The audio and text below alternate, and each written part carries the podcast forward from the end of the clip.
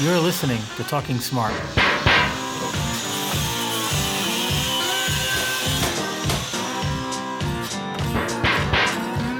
The official podcast of the International Association of Sheet Metal, Air, Rail, and Transportation Workers.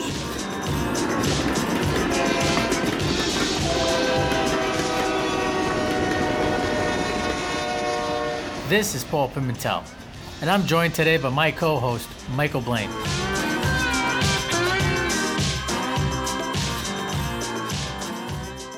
Welcome to the inaugural episode of Talking Smart.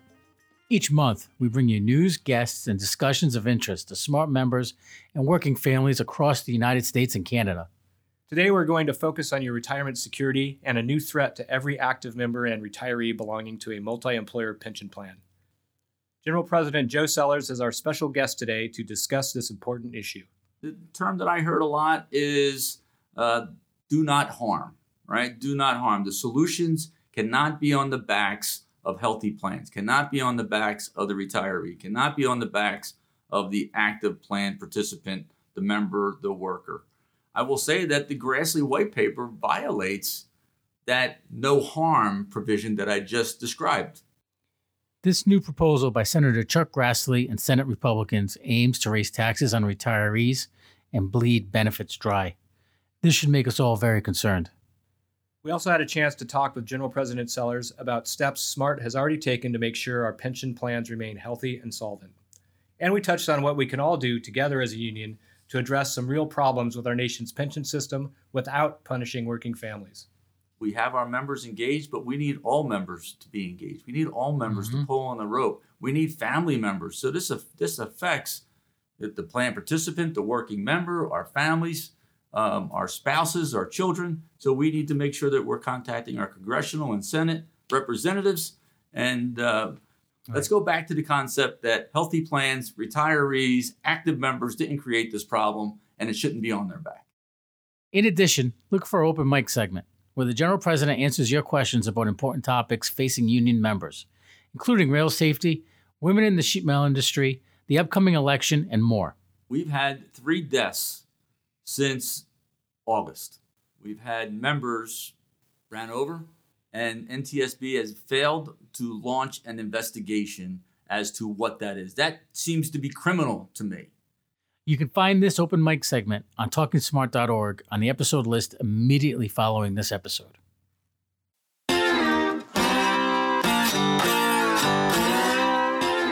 Thank you, General President Sellers, for being on the show and taking time to be on here. Know you got a busy schedule and all, so we appreciate it.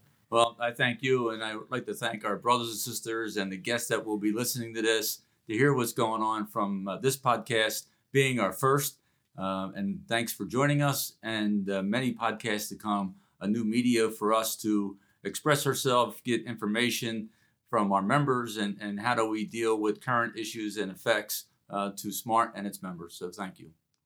So just to begin, can you tell us a little bit about what exactly a multi-employer pension plan is? There's a lot of people in the audience who may not be familiar with that term. Sure. Uh, a multi employer pension plan is uh, created through a collective bargaining agreement between two or more employers and a union. So, uh, in that collective bargaining agreement, there are uh, parts of, uh, of a section that would describe what the contribution levels are and how those contribution levels are today and how they may progress over time, as well as who is covered within that pension plan, a multi employer pension plan. Employers are usually in a related industry. Uh, also, they are in uh, similar to construction and maybe mining. We'll talk a little bit about uh, that as we go along, I'm sure. A multi-employer plans have a board of trustees, equal number of employers, and an equal number of union trustees that uh, meet regularly and go through the plan's terms and conditions and, and adjustments that may be necessary to the plan. Uh, in construction, uh, we we uh, we have multi-employer throughout the throughout a career. So you may work for uh, multiple employers, and what that's able to do is give a plan participant, which is a member uh, within the collective bargaining agreement, give that one pension for that participant that may work for several employers, you know, in a year because uh, the, the project got done, they got laid off, they went to the next project to a different employer, or uh, a member that or a participant that works for several uh, employers throughout a, a, career. So you can add up those uh, pension benefits over a lifetime, not just by individual employers that you may work with. Okay, so in terms of these plans, these would be considered a defined benefit plan. So, what would be the difference between a defined benefit plan, where you know what the benefits are that you're getting, and a defined contribution plan, which a lot of other people in this economy get? So, a defined benefit plan provides for a specific payment amount in retirement. So, that participant, being a worker, a member, can expect and rely on that amount that they've accrued year after year that's added up at the end of a career. So each participant accrues that benefit, and uh, through the hours that they work and the contributions that they make, and then over that over that career, those yearly accruals continue to add up to a retirement benefit that they would be able to count on monthly. In our industry, it would be a monthly retirement benefit.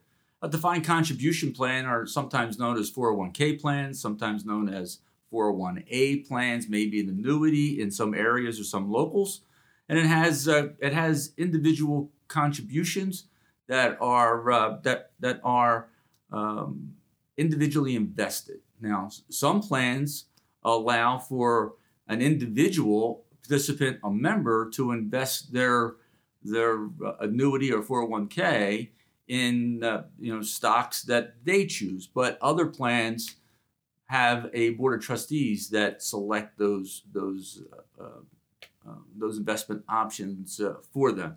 I, I view 401k uh, plans as a supplement to retirement security.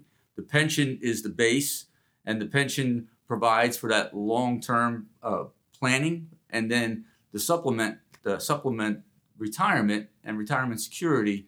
Uh, these these 401k or what would be defined contribution plans help uh, help uh, through retirement so that you know you have uh, you you can you can still do the things that you want to do through your reti- retirement years. Now, another thing we hear a lot about when it comes to pensions and multi multi employer pensions is we hear about these zones, the green zones, red zones, yellow zones. Can you tell us what that means in terms of how they define the status of a plan? Pension plans fall into one of three zones um, or categories that indicates their current and projected funding status. So, pension plans have actuaries project funding over a 20 or 30 year period. Uh, they project using assumptions uh, such as an average long term investment rate of return through their investments, as well as what are the expected hours over that 20 or 30 year period.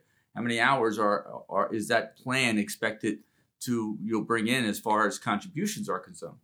Uh, these three zones were established by the Pension Protection Act, um, and they are really like quick indicators of a plan status. So, a green zone is the strongest category, a yellow zone is considered in danger status, and red zones are considered uh, critical status. Uh, these are uh, these are tests and measurements that are done by fund actuaries, and they're performed every year, and they're certified by fund professionals that uh, that fall into one of those three zones or categories: red, yellow, or green. Okay, and what do these zones mean for plans?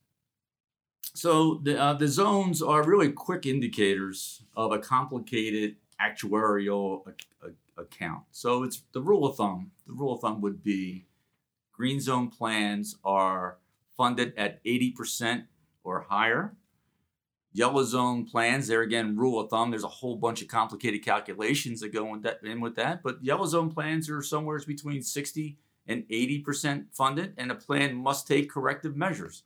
That plan needs to adopt a funding improvement plan. So, as the red zone is below 60%, and there again, the plan needs to take corrective action and they need to adopt what's known as a rehabilitation plan.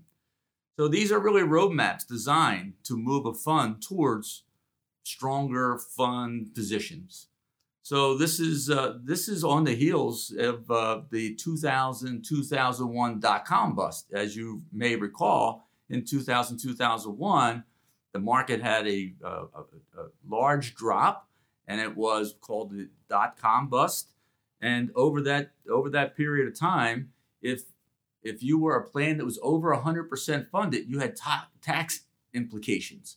So th- there was a big difference of plans that were highly funded, and if you went overfunded, you had a tax burden that that you had to pay. So that's how uh, funds were managed in that period of time, and that has since changed uh, since 2008, 2009, and other things that have transpired uh, over the last couple decades. So, can you tell us what plans are in danger of collapse and what caused them to be this way? So, there are approximately 1,400 multi employer plans that exist today in, in the United States. About 85% of them are successfully meeting their obligations as a multi employer pension fund. Things that have affected that is deregulation. Deregulation, such as uh, within the trucking industry um, employers' withdrawals, they're withdrawing from the plan, or bankruptcies have a large effect on any one of the sectors of, of pension plan. affects multi-employer pension plans, affects single employer pension plans, and also affects public public uh, pension plans. So bankruptcy and bankruptcy laws that have changed um, continue to affect the long-term planning of any pension fund and the obligations of that uh, employer or employers to uh, make the necessary contributions.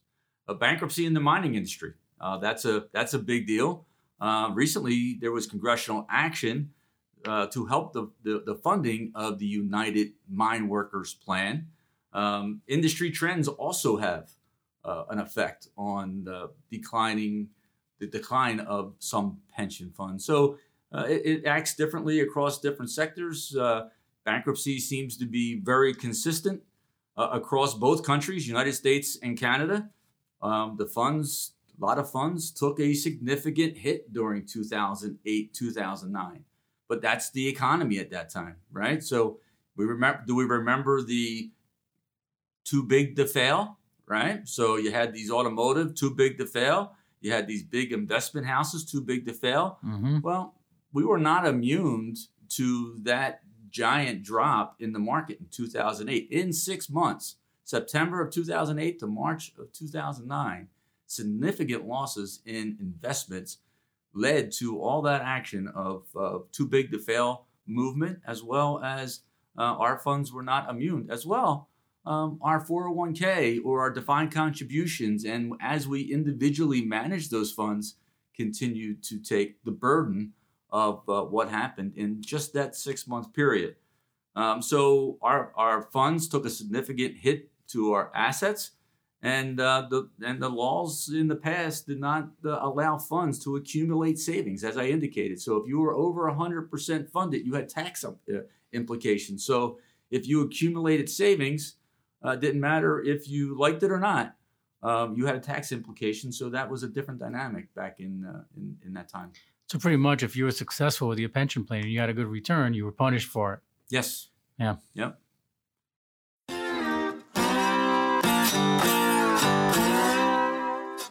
We want to give a shout out to our friends at the AFL-CIO and their podcast. A new episode of State of the Unions drops every other Wednesday and features interesting interviews with working people and our allies across the country. State of the Unions is available on iTunes, Google Play, Stitcher, and anywhere else you can find podcasts.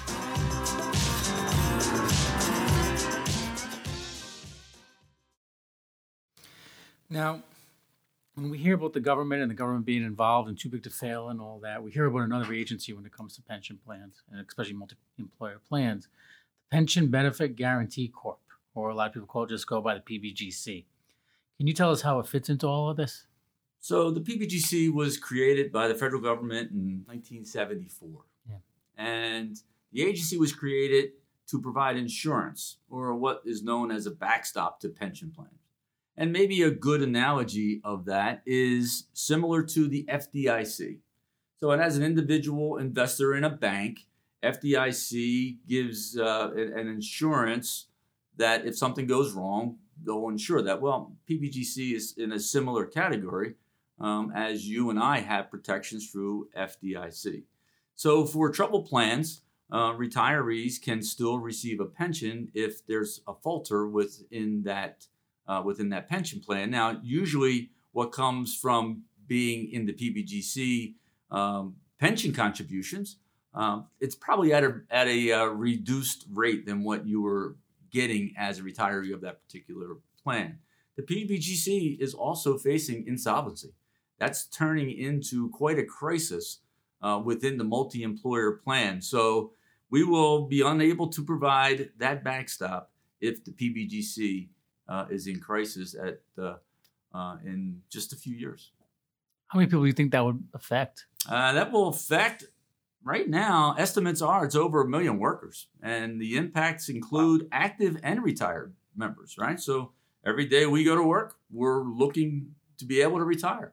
So you have a current you have a current book of retirees that are in there, and that would dramatically affect uh, active plan participants that are you know going to work every day, making hourly contributions, and making sure that they're putting the necessary funds into their own retirement goals and their own retirement security. Uh, industries and members have uh, have worked their entire careers to to do this, and uh, instead of having maybe a wage increase, they've deferred money to put it into their pension, or maybe they could have in- increased a benefit, but they they wanted to invest in their retirement security, and that's where they made the necessary change in allocation. Mm-hmm uh, to to fund that goal of theirs. Okay. Now, when it comes to Smart, what did Smart do in the past to make sure we didn't suffer the same fate as some of these other funds?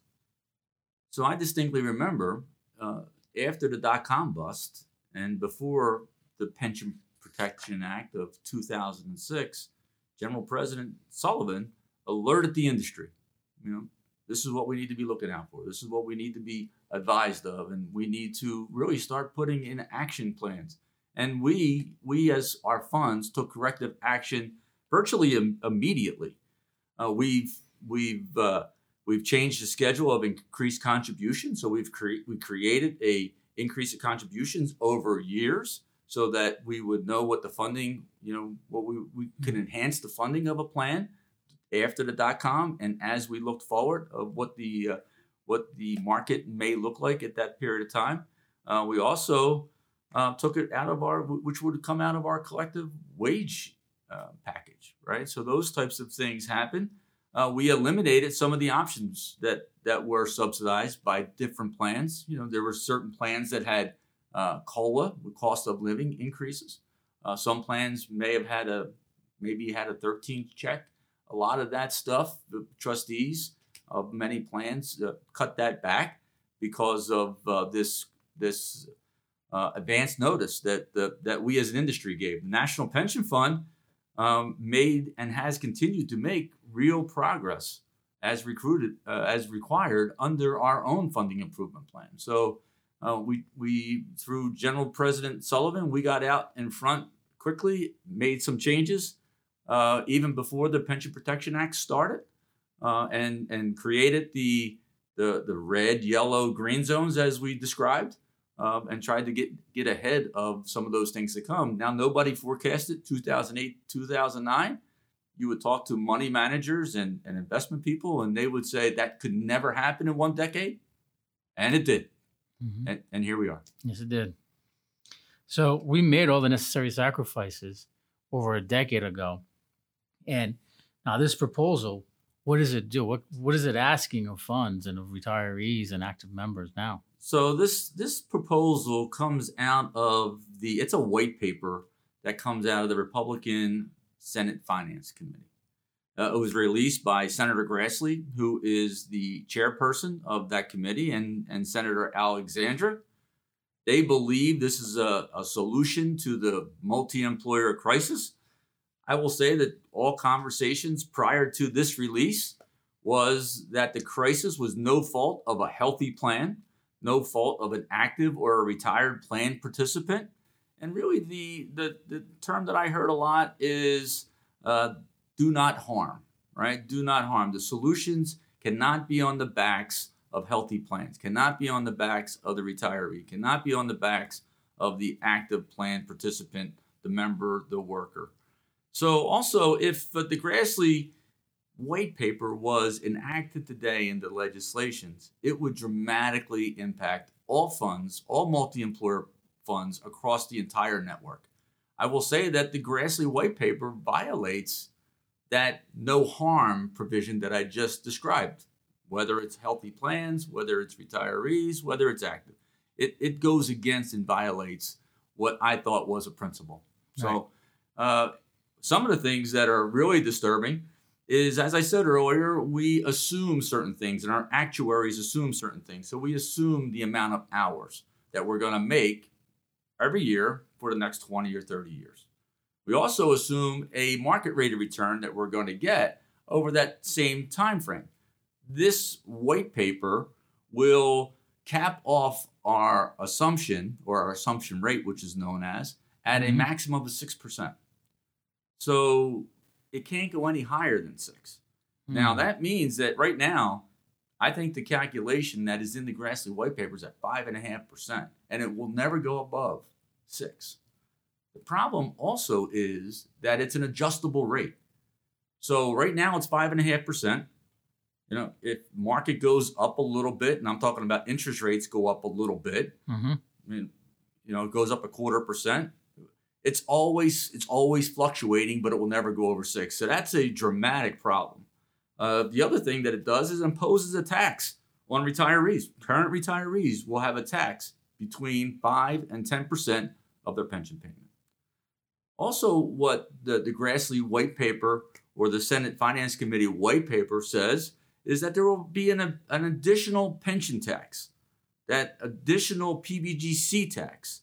And this is new to unions. This is new to employers. And they'll have to pay on behalf of all the participants that are in their union or all the participants that are working uh, as at these individual employers. The projected industry increase right now, if this were to go into uh, into law and enacted and approved, would increase our PBGC premiums as an industry. Uh, tax to the retiree, tax to the individual plans, tax to employers, tax to union. It's going to be an 11 time increase, 11 times the current contribution level uh, as an industry into the PBGC as it is proposed today. That's going to be the biggest tax increase I've ever heard of. Yeah, exactly. And and if you're a retiree, you're on a fixed income already, and you're paying an additional tax Yes, just to be on a fixed income. exactly. So, you know, right now, right now, the PBGC premiums, they went from $13 to $26 just a few years ago. 26 went to 27, went to 28. Last year it was 29. This year it's 30. What they're saying the cap is is 330, 11 times hmm the amount of the amount of premiums out of an industry that would go into the PBGC because of this financial crisis. And these are two U.S. senators who proposed this, Republicans. I thought they went the party of high taxes. Yeah, right. I So- guess when it comes to maybe then. Right, right. There you go. That's the key.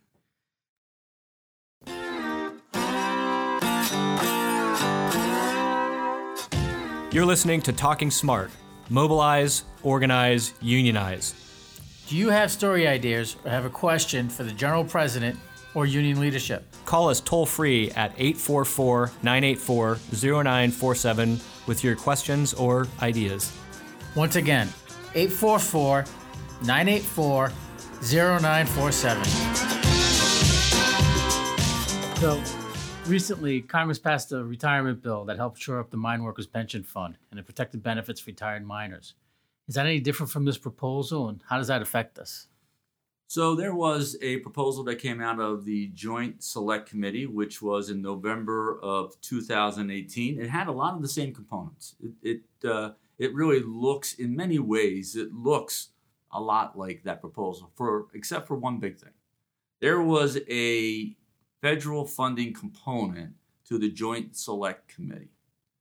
This proposal, this white paper that comes out from the Senate Republican Senate Finance Committee has no mention of funding. It says something about limited, but it really doesn't define what limited means. And frankly, I haven't heard what a number, what limited number may be. Mm-hmm. So, November 2018, similar changes. Uh, the the uh, assumption rate was higher. I think back then the assumption rate was six and a half percent versus a cap at six. Currently at five and a half percent. But those those things changed it, and and there was a funding mechanism for the federal government. Now uh, we're not seeing any of that, and they're using words like limited. Uh, smart members in 2018, we put in 40,000 letters and communications to our congressional and Senate leaders, and, and we pushed back on that proposal. Um, this proposal today is more harmful and worse than the proposal that we saw in 2018. Uh, we saw it in 2018. Now we see this in 2019. Is this something that we're going to see uh, in 2020? These proposals come up. So uh, this this language has some things that they're calling petitioning, um, possibly uh, possibly liability removal from plans that are in distress, uh, relieve the liability for that. That could be some good things that you may be able to you may be able to work on.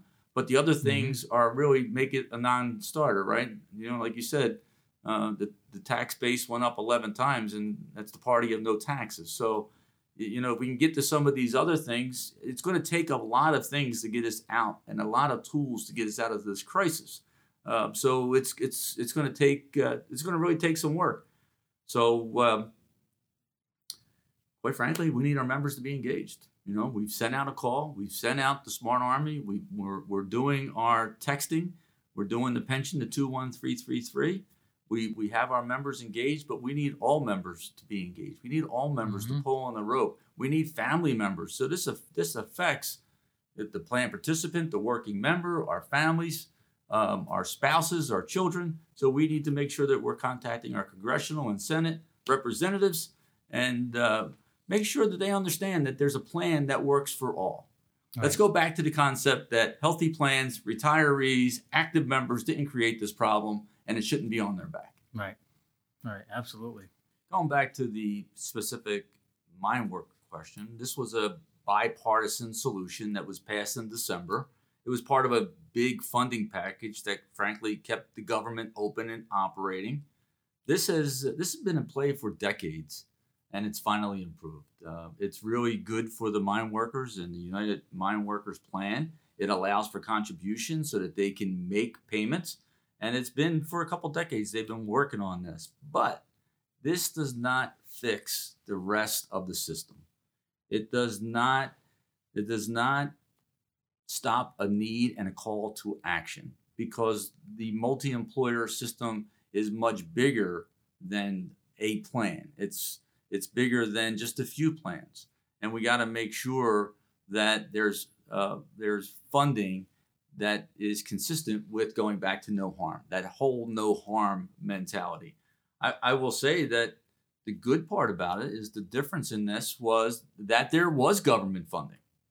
The government did put money up to put and, and provide benefits for current and future retirees. Reti- retirees receive a full pension. They don't have the tax that I described just a little while ago. There's no copayment um, for the mine workers union or an employer or a retiree or active.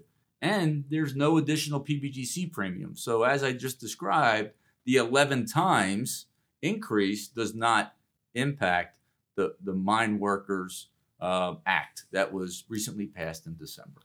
Now, I would say also that there always seems to be the too big to fail model going back to 2008, 2009. And distinctly remember Lehman Brothers. Right, I talked about automotive, but you got Lehman Brothers, and you know, frankly, there's been over a twenty billion dollar bailout of the of the agricultural industry, uh, farming industry, and that's not for mom and pop farmer. That's for corporate farmers. Yep. So there's there's a there's a bailout that that they're regularly willing to approve for that corporate that that that corporate, but leaving retirees in the lurch, leaving active members and plans in the lurch. So basically, when it comes to helping out regular working people, it seems like there's never enough money. They never have enough money in the bank for that. But when it comes to helping out these corporate farmers, helping out corporations and agribusiness and all that, they just open the bank for them. Yeah, and, and really the the effects are dramatic. The effects are dramatic on the retirement security of all current and future retirees, but also there's a tax base that goes to the federal government on these benefits, right? So there's a return on their investment for collecting taxes, whether it's federal taxes, whether it's local taxes, whether it's municipalities, whether it's the ability to go and buy groceries at the local store that that retiree does right now, maybe goes to the movies, maybe maybe do some things that's pleasurable. Um, so if the retirement security crumbles, there's a lot of other things that will crumble around it, including if the municipality, city, state, mm-hmm. federal mm-hmm. funding that is all based around taxes on, you know, over a million people that that that provide services to their community. They're they're fab they're part of the fabric of their community, and they're paying the freight and and and deserve to continue to be able to do so. Yeah, so we're gonna have a cascading effect when that money's taken out and they're denied of it.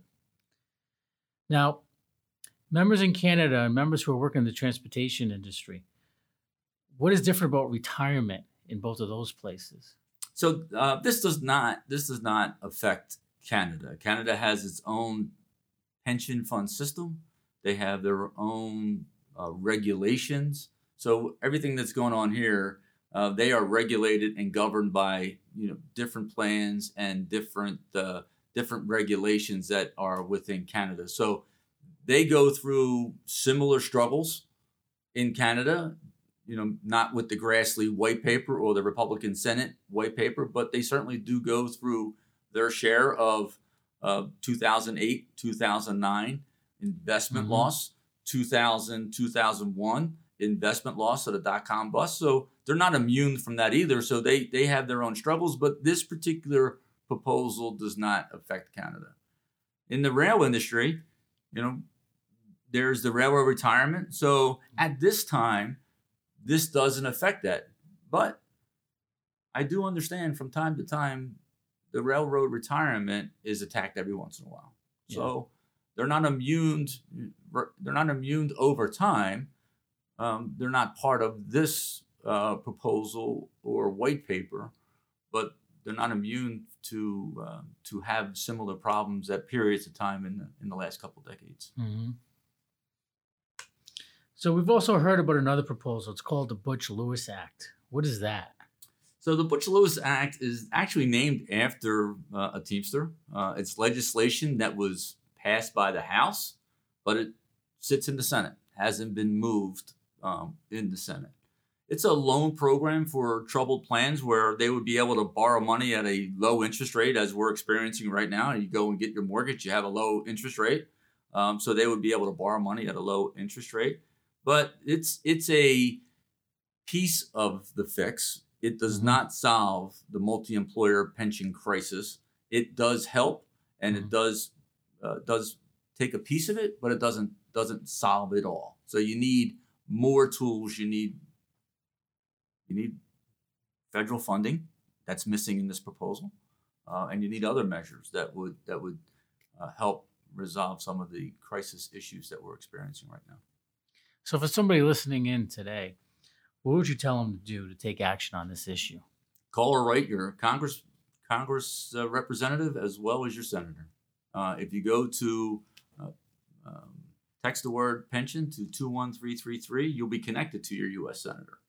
I would make sure that uh, uh, if, when you go there, we give you talking points um, mm-hmm. so that you can talk to whether it's your senator, your congressional leader, or staff uh, of of what you're asking for them, and we try to make it as simple as possible. And I would also ask you to make sure the Smart Army is engaged, make sure that every member is engaged, make sure your family, make sure your friends. This impacts not only you, but your spouse and your kids. It also infa- impacts your community, as we've talked about uh, throughout this segment. And uh, this crisis, uh, we all need to step up. We all need to take action. This is a call to action for us and if we do that, then we have the ability to affect change, similar to what we did in 2018, um, where we were where we had 40,000 uh, contacts to uh, Mhm. to our uh, representatives uh, throughout the United States.